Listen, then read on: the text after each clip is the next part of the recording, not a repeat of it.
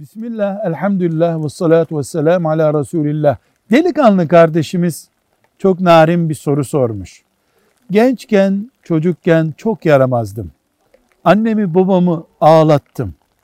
Annem defalarca büyük beddualar etti.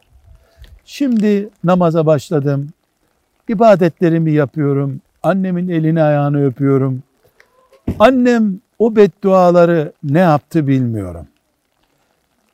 Bu bedduaları annemin ahını sildirttirebilir miyim?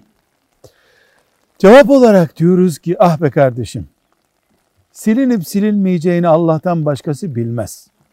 Allah kapıları kapatmıyor. En kötü kuluna bile sen tövbeni yap diye müjdeli haber veriyor. Sen annenin gönlünü yap. Elini, ayağını öp. Hizmetinde bulun. Kapısında paspas ol. Bundan sonrayı böyle geçir.